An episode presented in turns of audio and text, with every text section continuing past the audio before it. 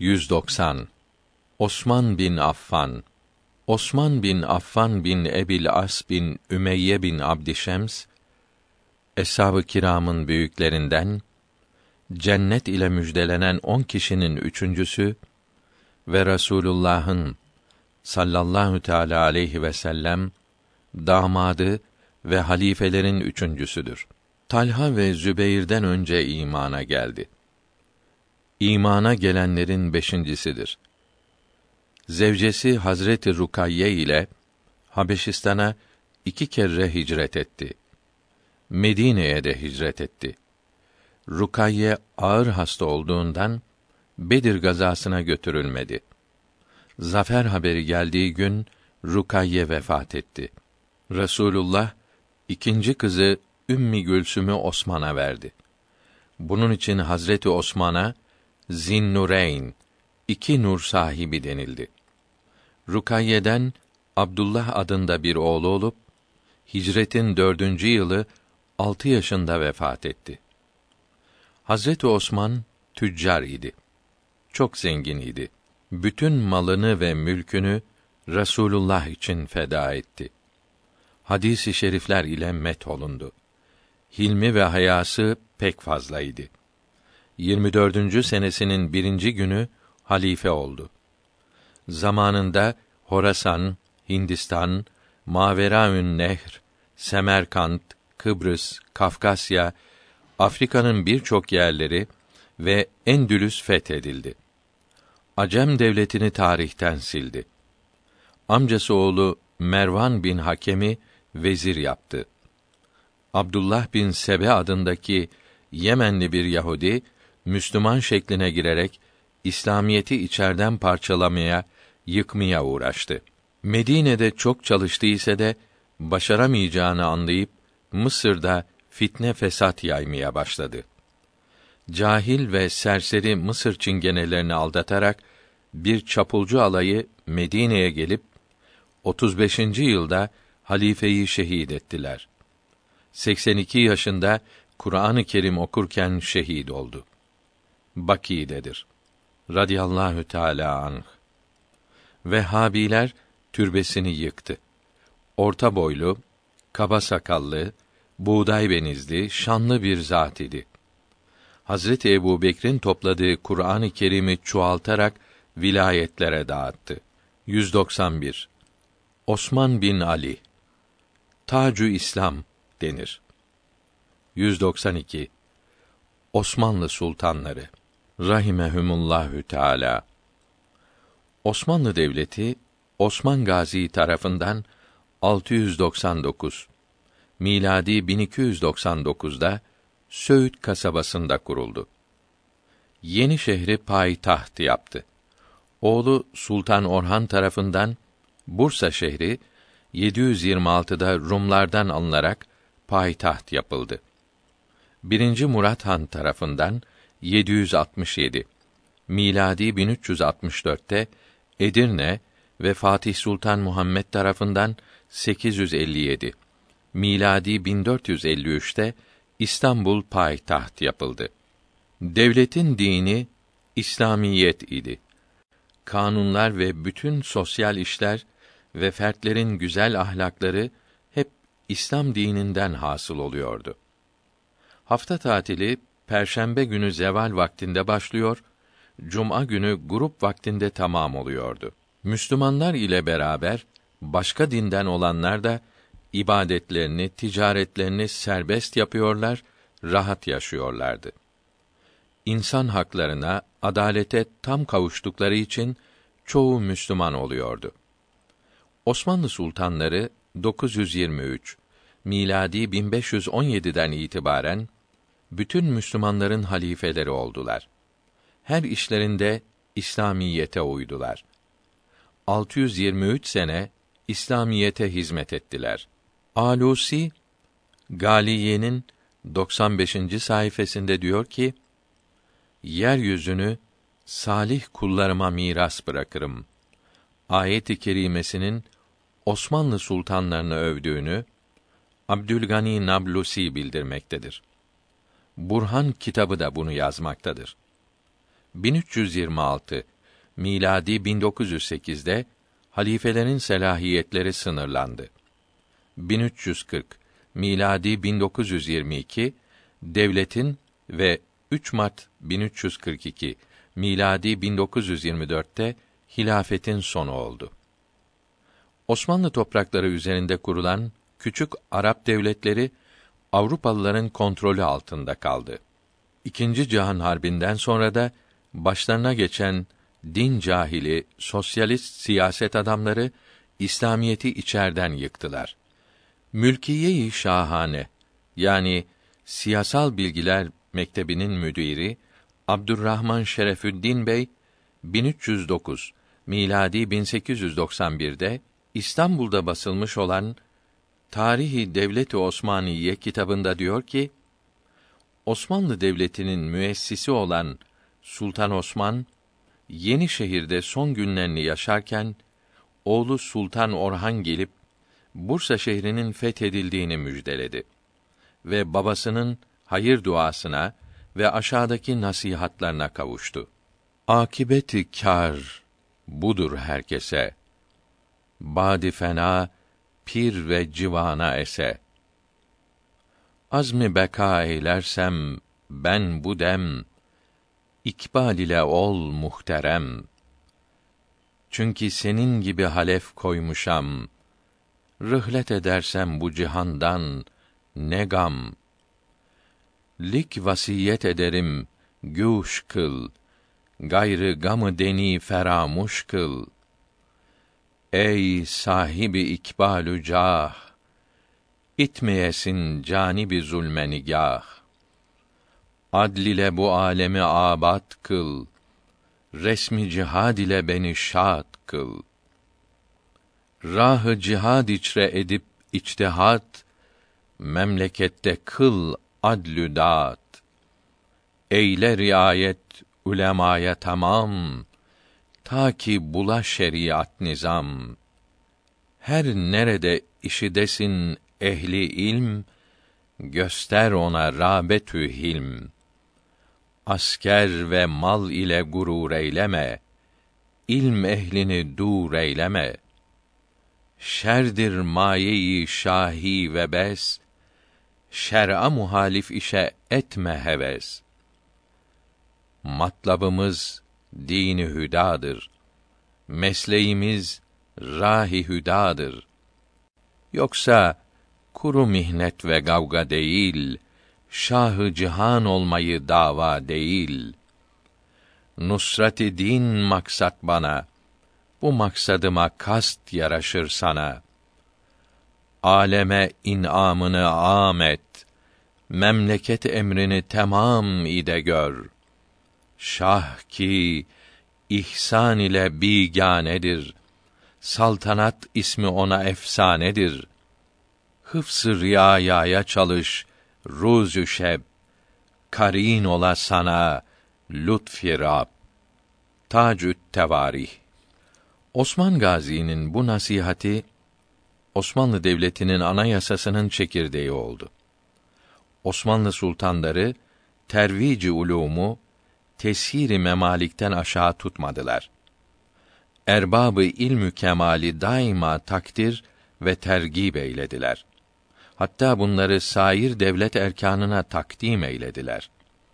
Devletin hal ve mesleği icabı olarak en evvel ve en ziyade mazhar-ı rağbet ve teşvik olan ulûmu arabiye ve şer'iye idi. Padişahlar gerek umuri harbiyede ve gerek masalihi kanuniyede ahkâm-ı şer'i şerife tevessül ile yükseldiler ve kuvvetlendiler. Bütün işlerinde ulema ile istişare eylediler. Nizamat-ı devletin vad ve tanzimini onlara havale eylediler. İdari mesuliyetlere onları da teşrik eylediler. Bunun için Osmanlı devletinde ulema sınıfı bir mevki muhterem ihraz eyledi. Böylece korkutmaya dayanmaktan ziyade adaleti yerleştiren kanunlar yapıldı. İlk olarak Orhan Gazi'nin büyük kardeşi Alaüddin Paşa Bursa kadisi ve büyük alim Çendereli Kara Halil Efendi Osmanlı Devleti Kanuni Esasisini hazırladılar.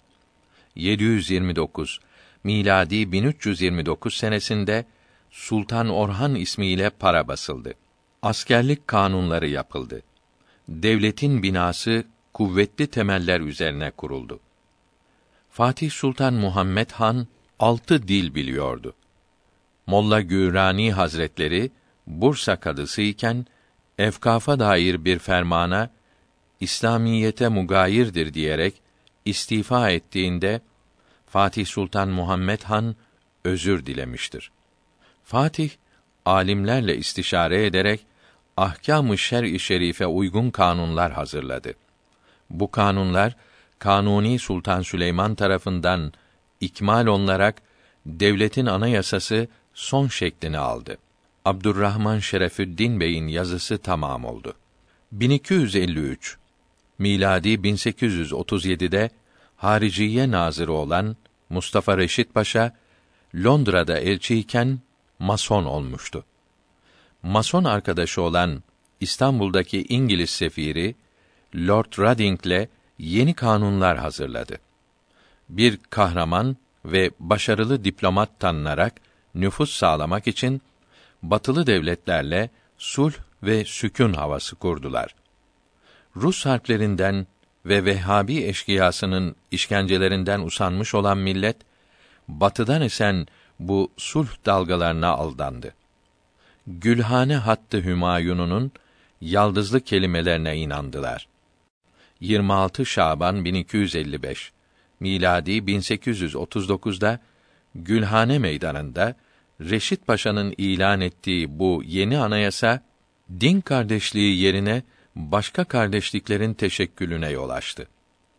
İslam'ın güzel ahlakı yerine Batı'nın kötü adetlerini getirdi. İstanbul'da ve sonra Selanik'te İngiliz, Fransız mason locaları açıldı. Buralarda aldatılanların tatlı, yaldızlı sözleri ve bol vaatleriyle milletin aklı, idraki uyuşturuldu. Böylece Osmanlılara Batı'nın ilk zehirli hançeri saplandı. Koca Osmanlı İmparatorluğu'nun içerden yıkılması, parçalanması planlarının birinci ve en tesirli adımı atılmış oldu. Yeni cülus etmiş olan 18 yaşındaki Sultan Abdülmecid Han da bu mason oyununun iç yüzünü anlayamadı. 1967 senesinde basılmış olan Yeni Türkiye tarihinin 12. cildinde özet olarak diyor ki Tanzimat hattı Hümayun'u Reşit Paşa'nın eseri olduğu gibi 1272 miladi 1856'da yayınlanan İslahat hattı Hümayun'u da Ali Paşa'nın eseridir. Bu yeni fermanı için çok kimse tarafından tenkit edildi.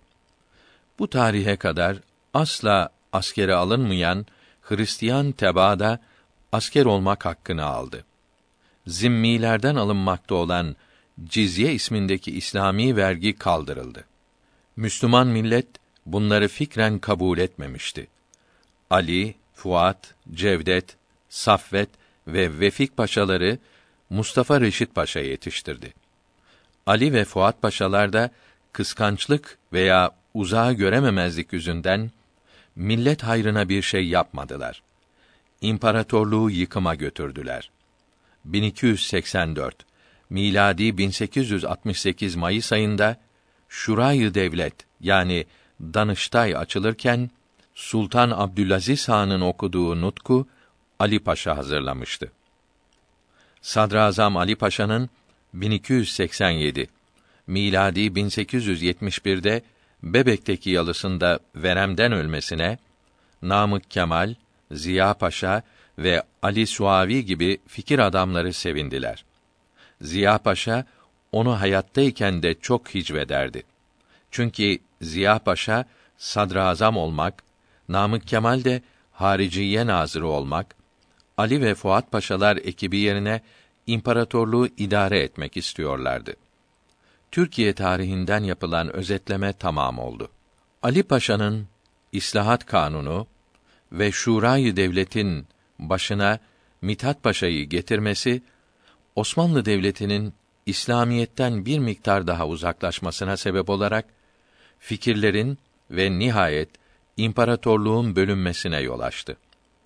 1288 miladi 1872'de sadrazam olan Mithat Paşa devlet idaresini hele dış siyaseti hiç bilmiyordu. Üstelik yabancı dile de vakıf değildi. İngiltere'de mason yapıldı. Mısır Hidivi İsmail Paşa'dan 150 altın rüşvet alarak ona Avrupa'dan borç alabilme hakkını veren bir ferman çıkarması ve açığı olan bütçeyi varidatı fazla göstererek padişahı aldatmak istemesi sebebiyle iki buçuk ay sonra azlolundu.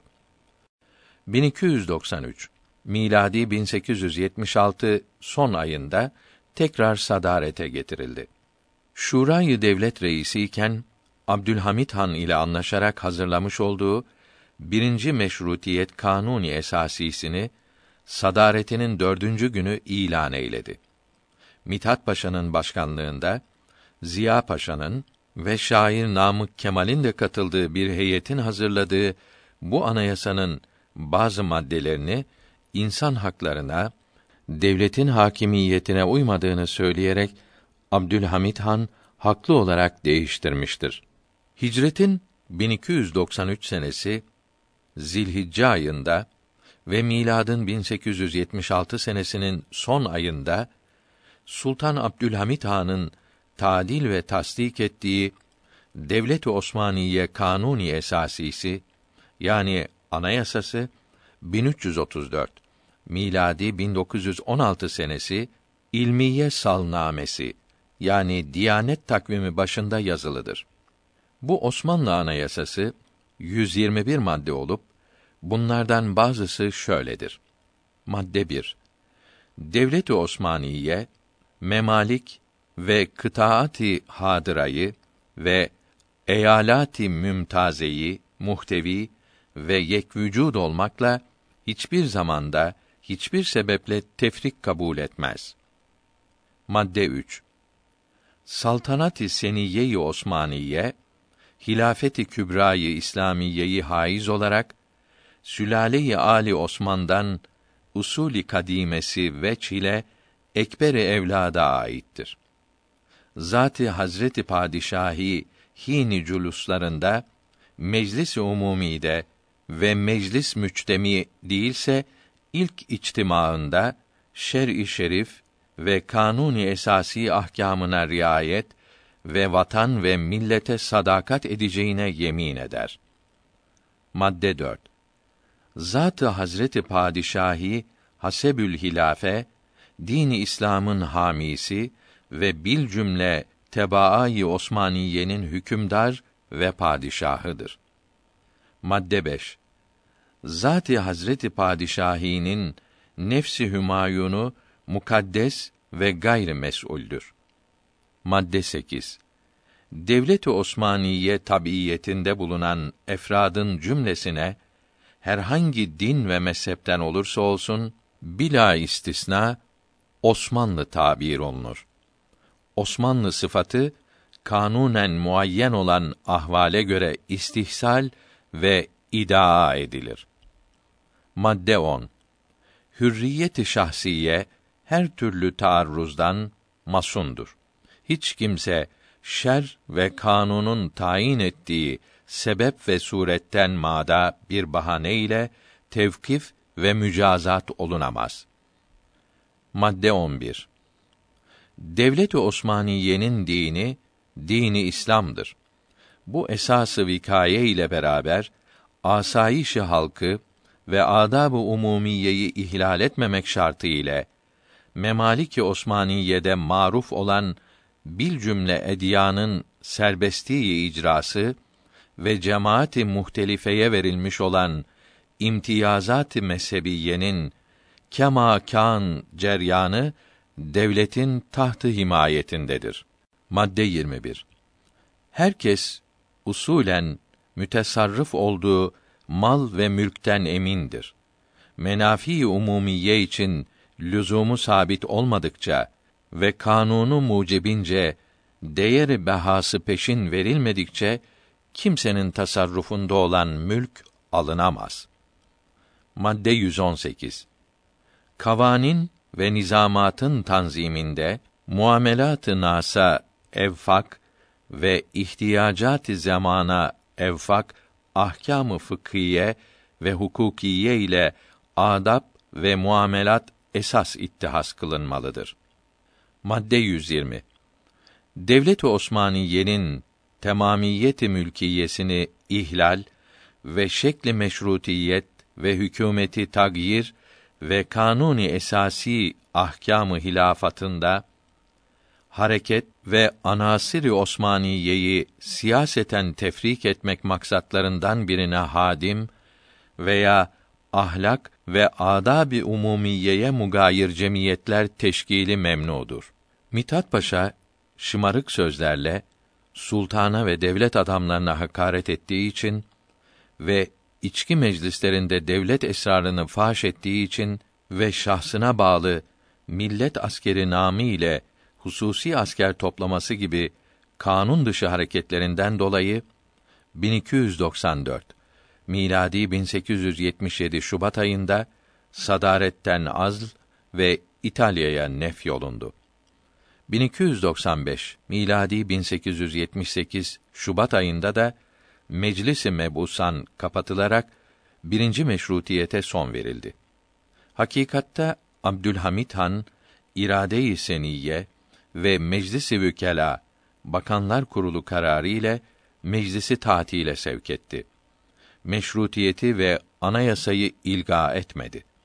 Meclisi ve bu anayasayı ilga etmiş olsaydı belki de haklı ve isabetli iş yapmış olurdu. Çünkü bu anayasa Rum, Ermeni ve Yahudileri meclise sokmuş, Türk mebusların sayısı yarıyı bulmamıştı. Bazı mebuslar kendi dillerinin de resmi dil olmasını istemiş, muhtariyet, bağımsızlık isteyenleri de olmuştu. Alman büyük devlet adamı Bismarck, müşir, Mareşal Ali Nizami Paşa'ya bir devlet milleti vahideden mürekkep olmadıkça parlamentosunun faydasından ziyade mazarratı olur demiş. Millet Meclisi'nin dağıtılmasını yerinde bulmuştur. Rus orduları Yeşilköy'deyken 1295 miladi 1878 Mayıs ayında şuuru avdet etmiş olan 5. Murad'ı tekrar tahta çıkararak kendi de sadrazam olmak sevdası ile gazeteci Ali Suavi Çırağan Sarayı'nı bastı. Beşiktaş muhafızı Hasan Paşa asasını Ali Suavi'nin kafasına vurarak onu ve sonra ihtilalci Balkan göçmenlerinden 23'ünü öldürdü. Darbe hareketi iki saatte bastırıldı. Osmanlı sultanları 36 adet olup 13.sünde tavakkuf, duraklama, 20.sinde inhitat, gerileme devirleri başlamıştır. 36 sultanın isimleri aşağıdadır. Sultan Osman bin Ertuğrul Gazi, Orhan bin Osman Han, Murat bin Orhan Han, Bayezid bin Murat Han. Saltanatta 11 sene fasılı olmuştur.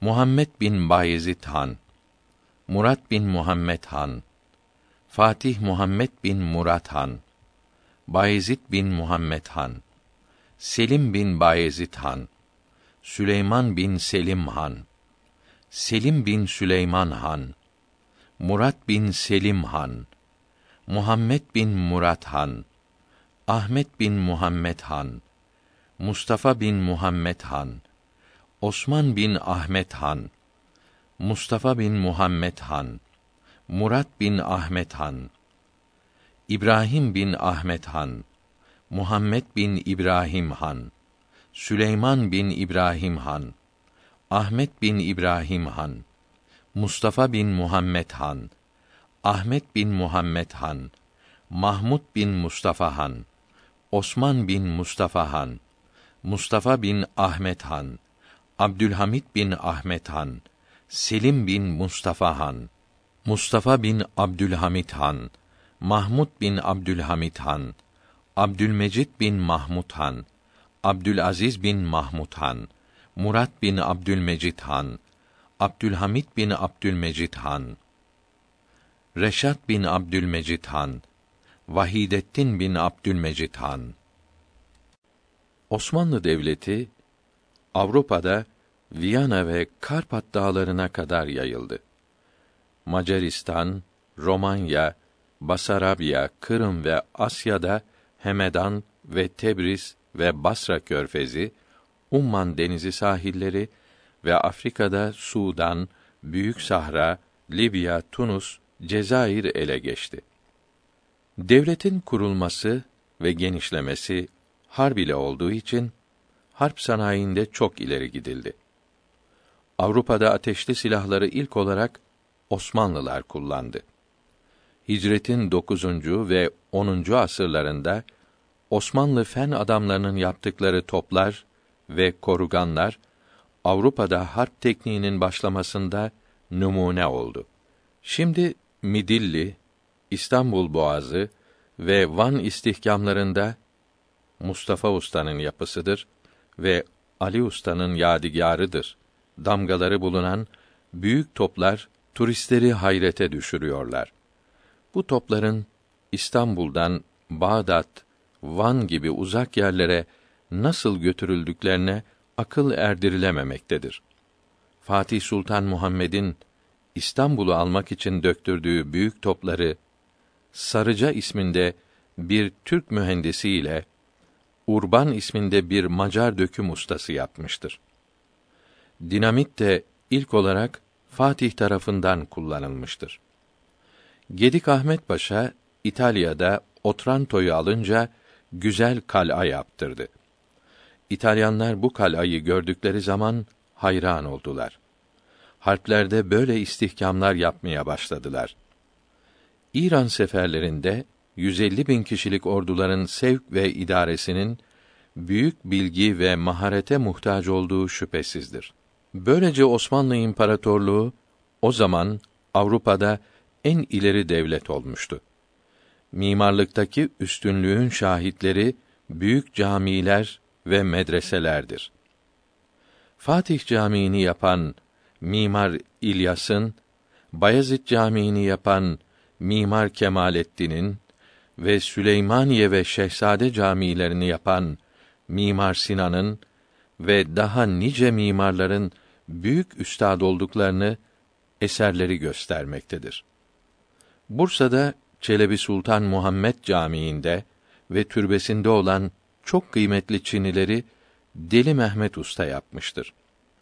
Bunların bazılarında Ameli Muhammed Mecnun imzası hala görülmektedir.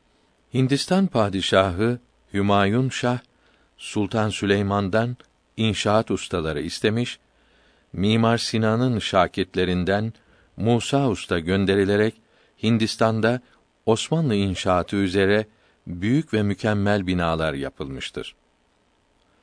Osmanlı medreselerinde okutulmuş olan fizik, matematik ve astronomi derslerinin kitapları ve harp sanayine ait yazılar Süleymaniye kitaplığında hala mevcuttur. Osmanlılarda ziraat ve ticaret de çok ilerlemişti. Her konuda iş bölümü yapılmış, bütün millet kendi işinde arı gibi çalışıyordu. Millet servet ve refah içinde yaşıyor, din kardeşi olarak sevişiliyor, devlet reisi yani padişahlar peygamber vekili olarak biliniyor, ona itaat etmek büyük ibadet sayılıyordu. Osmanlılarda isyan, ihtilal, devrim gibi şeyler kimsenin aklına gelmiyordu.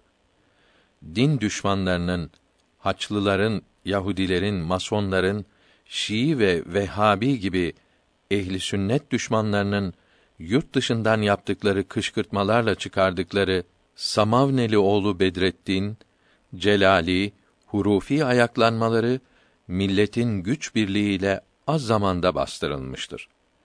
Fatih Sultan Muhammed Uzun Hasan isyanını bastırmaya giden askere yüz yük akça hediye etmişti ki 6 milyon altın lira demektir. Sultan Süleyman zamanında bir dirhem yani yaklaşık üç buçuk gram gümüşten üç akça basılırdı. Bir akçada yaklaşık bir gram gümüş vardı. Sonraları gümüş miktarı azaltıldı. Sultan Süleyman zamanında Mekke kadılığı ihdas edildi. Sinan Paşa'nın Yemen seferinden sonra Cidde gümrüğü gelirlerinin yarısı Mekke şeriflerine bağışlandı. Daha sonra Hicaz Beylerbeyi isminde valilik yapıldı. Her sene hac zamanında halifeler tarafından Mekke şeriflerine ve oradaki ilim adamlarına Surre-i Hümayun denilen hediyeler gönderilirdi. Kırım hanları kendileri para bastırır ve cuma hutbelerinde Osmanlı halifelerine dua ederdi. 40 bin askerleri olup Moskova'ya kadar ilerlemişler, Ruslardan vergi almışlardı. 728 miladi 1328 senesinde Bursa'da altın para basıldı. Hicretin 797 miladi 1394 senesinde Anadolu Hisarı kalası yapıldı. 922 miladi 1516 senesinde İstanbul'da tersane kuruldu. O zamanın en büyük gemileri yapıldı. 932 miladi 1526'da Sultan Süleyman Fransa'yı himayesi altına aldı. Haliç'te yapılan Osmanlı donanması 945 miladi 1539'da Avrupa devletleri Birleşik Donanmasına galip geldi. 967 miladi 1559'da Malta açıklarında Haçlı donanması yok edildi. 987 miladi 1578'de Takiyüddin Efendi'nin başkanlığındaki heyet yıldızları tetkik ve logaritma cetvelleriyle hesap yaptı. 1067 miladi 1656'da Osmanlı donanması Venedik donanmasını mağlup etti. 1135 miladi 1722'de Üsküdar'da Osmanlı matbaası kuruldu. 1205 miladi 1791'de Deniz Harp Okulu kuruldu. 1242 miladi 1826'da Osmanlı Tıp Fakültesi kuruldu. 1253 miladi 1837'de Unkapanı'nda Mahmudiye Köprüsü 1254 miladi 1838'de karantina yapıldı. 1260 miladi 1843'te Karaköy ile Eminönü arasında Mecidiye Köprüsü yapıldı. 1268 miladi 1851'de Şirket-i Hayriye isminde Boğaziçi vapurları işletmesi kuruldu. 1272 miladi 1855'te İstanbul ile Varna arasında denizaltı telgraf hattı yapıldı. 1279 miladi 1863'te Basra ile Karaşi arasında telgraf hattı yapıldı. 1284 miladi 1868'de Sultani liseleri 1285 miladi 1869'da sanat okulları 1287 miladi 1871'de Orman ve Madenler Mektebi 1288 miladi 1872'de İstanbul Tramvay ve İtfaiye Alayı 1290 miladi 1873'te İzmit Demiryolu ve Galata Tüneli yapıldı. İkinci Abdülhamit Han'ın yaptığı sayısız hizmetlerinden bir kısmı dokuzuncu maddedeki isminde yazılıdır. Bu arada Osmanlı donanmasını en modern vasıtalarla yeniledi. İngiltere'den sonra Avrupa'da ikinci derecede oldu. 1310 miladi 1892 senesi Salname-i Bahri yani takvimi Osmanlı donanmasını uzun anlatmaktadır. 175. sayfasında 18 adet zırhlı harp gemisinden her birinin ismi Tonilatos'u, tuğlü, arzı, zırh kalınlığı, çektiği su miktarı, pervane adedi, makinanın beygir kuvveti, ateşli silahları, torpido kovanı, vazifeye başladığı tarih, sürati ve aldığı kömür miktarları yazılıdır. Mesela Hamidiye Fırkateyn harp gemisi için bunların 6700,292 kadem, 9 fus ve 55 kadem, 7 fus, 10 fus ve 24 kadem, bir pervane, 6800 beygir kuvveti, 10 ve 15 santimetrelik 4 krup ve bir 300 librelik ağızdan dolma ve 6 Armstrong ve 7 küçük top ve bir Nordenfeld ve bir roket, iki torpido kovanı bulunduğu 1301 miladi 1883'te vazifeye başladığı, süratinin 13 mil olduğu, 600 ton kömür aldığı bildirilmektedir. Zırhsız harp gemisi 40 adet, torpido steambotu birinci sınıf 13, ikinci sınıf 7, üçüncü sınıf 1, tahtel bahr denizaltı 2'dir. Bunlarda çalışan yüzlerce deniz subayının rütbeleri ve isimleri de yazılıdır. Haydarpaşa Tıp Fakültesi Viyana Tıp Fakültesinden sonra Avrupa'da en ileriydi. Her bölümün laboratuvarları en yeni alet ve makinalarla teçhiz edilmişti. 1931 senesinde bu fakültede okuyanlar histoloji laboratuvarında her talebe için birer mikroskop bulunduğunu, her mikroskop üzerinde Sultan Abdülhamit Han'ın tuğrası yani ismi oyma olarak yazılı olduğunu söylemişlerdir. Avrupa'dan getirilen seçme profesörlerin yetiştirdikleri asistan ve doçentler ve hocalar gençlere en modern tıp bilgilerini veriyorlar. Değerli mütehassıslar yetişiyordu. Kolağası kimyager Cevat Tahsin Bey'in 1321'de Mektebi Tıbbiye-i Şahane matbaasında bastırdığı kimya kitabı bugünkü yeni bilgileri ve analiz usullerini bütün incelikleriyle yazmaktadır.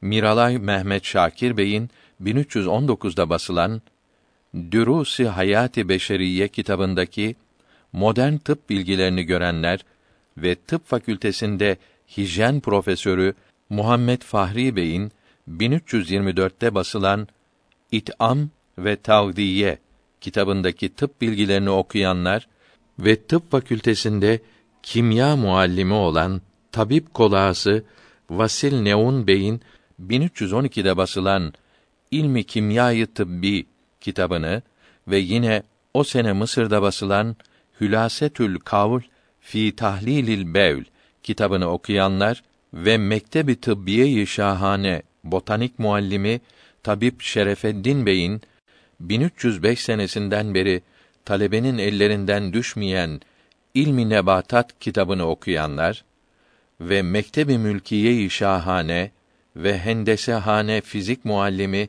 Salih Zeki Bey'in Hikmet-i Tabiiye kitabını ve bunlar gibi nice kıymetli kitapları görenler Sultan II. Abdülhamit Han zamanında çok değerli mütehassıs doktorların ve fen adamlarının yetiştirildiğini tasdika mecbur kalmaktadır. Osmanlı sultanları ilme, fenne bu kadar ehemmiyet vererek kıymetli mütehassıslar yetiştirdikleri ve eserler meydana gelmesine vesile oldukları gibi İslamiyete hizmette de Abbasi ve Emevi ve diğer İslam devletlerini geçmiş, bu çalışmalarıyla da tarihte şan ve şöhret bırakmışlardır.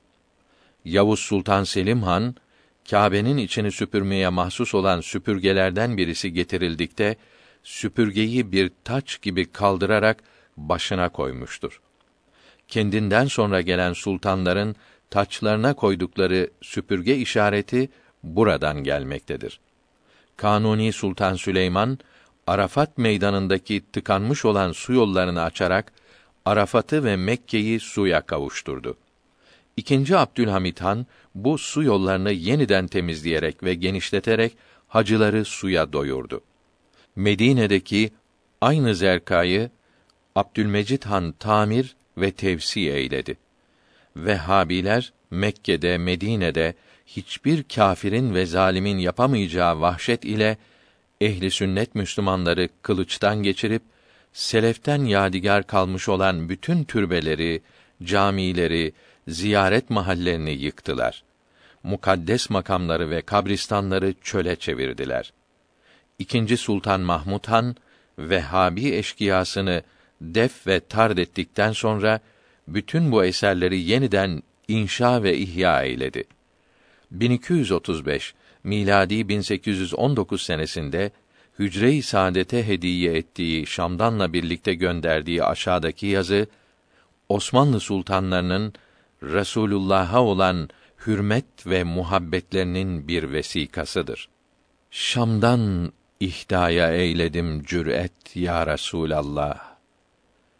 Muradımdır ulyaya hizmet ya Resulallah. Değildir ravdaya şayeste destavizi naçizim.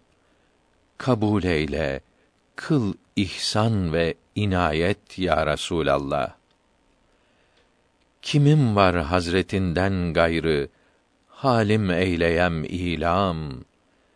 Cenabındandır ihsan ve mürüvvet ya Resulallah. Dahilek el aman, sat el aman, dergahına düştüm. Terahhüm kıl, bana eyle şefaat ya Resulallah. Dü alemde kıl istishab, hanı Mahmudi adliyi senindir evvel ve ahırda devlet ya Resulallah. Mısır ve Yanya ve Mora gibi vilayetlerin isyanı ve Yeniçerilerin kazan kaldırmaları ve yok edilmeleri ve Rus ordularının saldırmaları sırasında Sultan Mahmud Han Mekke ve Medine'yi ancak tamir edebilmiş. Kendisinden sonra oğlu Abdülmecid Han bunları tezyin için şaşılacak bir himmet ve gayret göstermiştir. Hücre-i Nebeviyye'ye döşenmek üzere gönderdiği kâşi tuğlalar altına kendi el yazısıyla kendi ismini zelilane ve hakirane yazmıştır.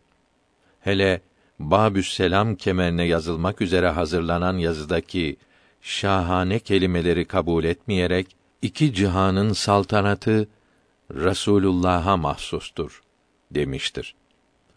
Sultan II. Abdülhamit Han'ın bu mübarek beldelere ve bunların şefaat sahibi efendisine yaptığı hürmet ve hizmetler öncekilerin hizmetlerini kat kat aşmıştır. İhsanları ve hizmetleri yalnız ümeraya ve ulemaya ve makamlara mahsus kalmamış, ahalinin ve fakirlerin hepsine ulaşmıştır. Mescid-i Haram'ı gözleri kamaştıracak derecede tamir ve tezyin etmiş, Hatice Tül Kübra'nın türbesini ve Mevlid-i Nebi ile Mevlid-i Fatıma olan binaları benzeri olmayacak şekilde ihya etmiş, Mina şehrini su şebekeleriyle doldurmuştur. Seyyid Ahmet Rıfai'nin ve diğer velilerin türbelerini fevkalade bir himmet ile tamir etmiştir. Mekke'de Gayretiye ve Hamidiye piyade kışlalarıyla Topçu kışlası ve hükümet konağı yaptırmıştır. Osmanlı halifelerinin her birinin Hadimül Harameyn olduklarını eserleri bütün dünyaya ilan etmektedir. Vehhabi eşkıyaları Haremeyn-i Şerifeyni tekrar ele geçirdikten sonra bu baha biçilemeyen tarihi eserleri, güzel sanatları sinsice yok etmekte, böylece bozuk inançlarıyla ve barbarca saldırılarıyla İslamiyeti içerden yıkmaktadırlar. Sultan II. Abdülhamit Han memleketin her köşesinde aynı şekil ve değerde liseler yaptırdı. 1950 senesinde Bursa Askeri Lisesi'nin kumandanı Bursa Erkek Lisesi'ni ziyarete gitmişti. Lise müdiri kimyager Rıfat Bey'e okulun en iyi odasını kendinize ayırmışsınız. Böyle haksızlık olur mu? dedi. Rıfat Bey, Bu mektebin her odası böyle güzel, havadar ve hoştur. Ben manastırda bu binada okudum. Sultan Abdülhamit Han büyük şehirlerde hep aynı binaları aynı güzellikle ve aynı metanet ile yaptırmıştır. Bu binanın tamire ihtiyacı hiç olmadı. Halbuki karşımızda geçen sene yapılan ticaret lisesinin bu sene duvarları çatladı. Şimdi tamir ediliyor, dedi. Tarihi birçok bilgiler verdi. Ankara'da Yenişehir istasyonundaki kayaların üstünde Ankara Lisesi de Bursa'daki lisenin aynıydı. Ankara valilerinden Abidin Paşa Elma Dağı'ndan Ankara'ya tatlı su getirmek için halktan para toplamıştı. İşe başlamak için halifeden izin istedi. İkinci Abdülhamit Han valiye gönderdiği cevapta susuzlara su vermek çok sevaptır. Dinimizin emirlerinden biridir. Bu vazife ve şeref bana aittir. Topladığın paraların hepsini sahiplerine geri ver. Bütün masrafı hazine-i şahanemden olmak üzere hemen işe başla. Milletimi iyi suya kavuştur, dedi. Az zaman içinde Ankaralılar tatlı suya kavuşturuldu.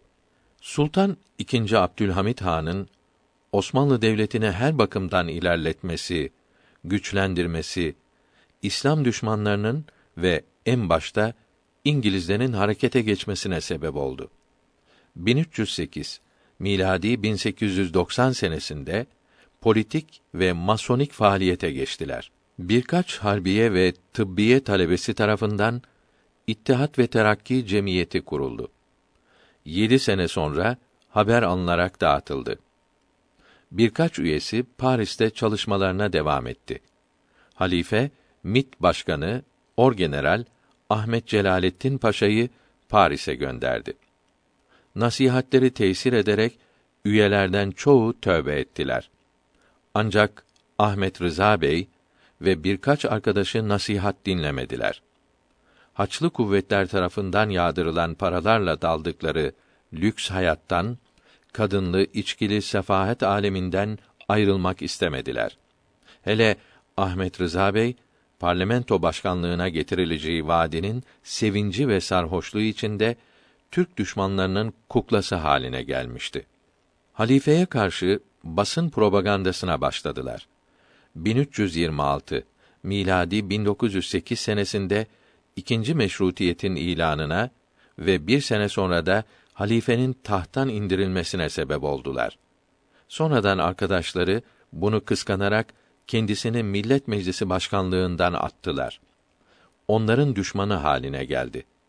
Cumhuriyet gazetesinde yayınlanan hatıratında vaktiyle küfürler ettiği ikinci Abdülhamit Han'ı överek ve pişman olduğunu bildirerek öldü. Aynı hal Sultan II. Abdülhamit Han'ı tahttan indiren Talat, Enver ve Cemal Paşalarda da tecelli etti onun büyüklüğünü anlayamadıklarını itiraf edip hayatlarını hüsranla bitirdiler. 1326 miladi 1908 senesinde devlet idaresini ellerine geçiren gençler cahil, tecrübesiz, dünya ve memleket şartlarından gafil, gözü kapalı adamlardı.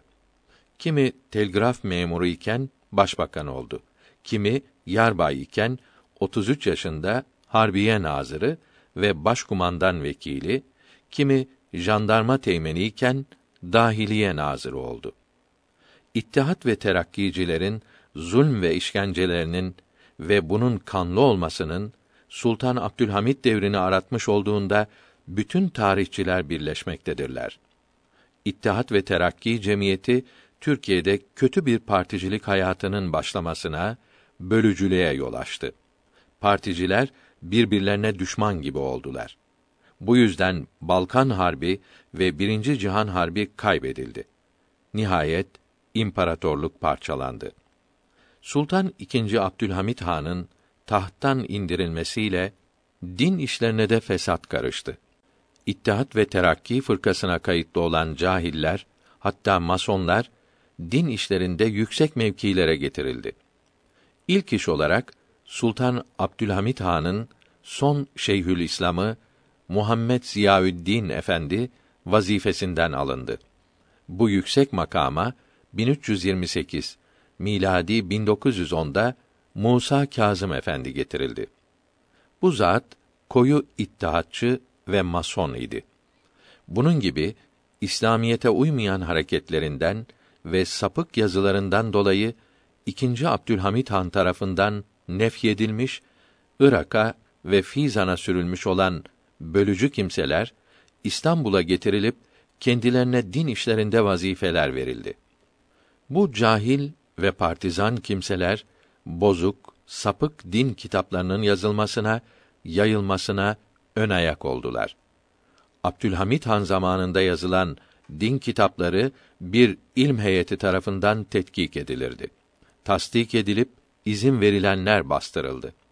Böylece o tarihlerde basılan din kitaplarına güvenilir.